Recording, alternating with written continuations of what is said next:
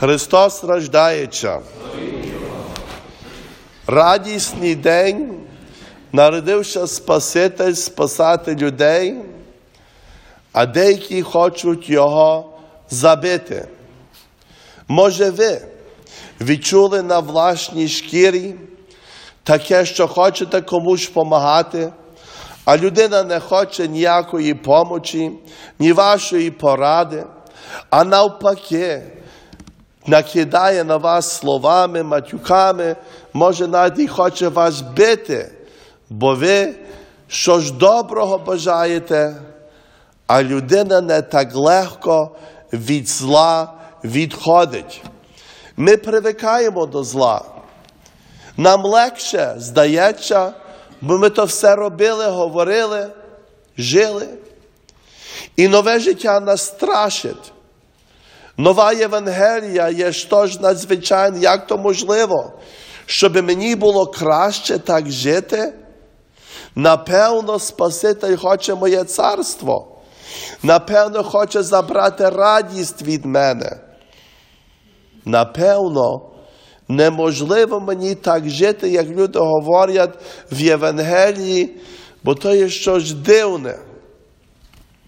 І так Спаситель прийшов до своїх, але свої його не прийняли. І на святу Пасху ми читаємо від Івана, чому вони не прийняли. Бо вони були діти тьма, і вони полюбили темноту більше, ніж світло. Філософія продовжує ще далі. Кажуть люди один до одного, де так можливо жити? Вони всі фальшують, то є фарисейство, то є неможливо. Ось ми, що вміємо як красти, дурити. Ми, що не дбаємо про своє добре ім'я і чесну совість. Ми, що привикли до гріха і не хочемо від гріха відійти. Ми є реальні люди.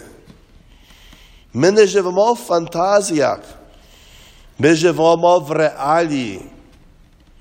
Ми полюбили темноту більше, ніж світло.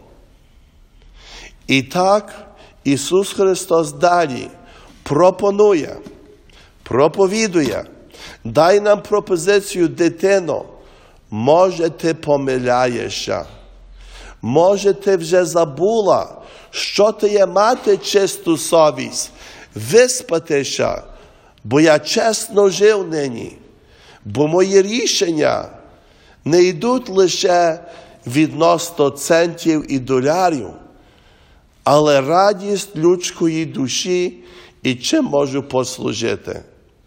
Ці питання кожна людина мусить сама відповісти і запитатися, яку людську філософію я приймав, а чому мені так трудно?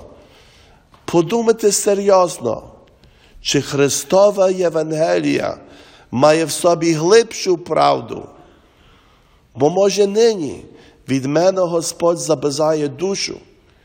І як я жив, яким я був, це моє золото, це моя цінність, це моя правда.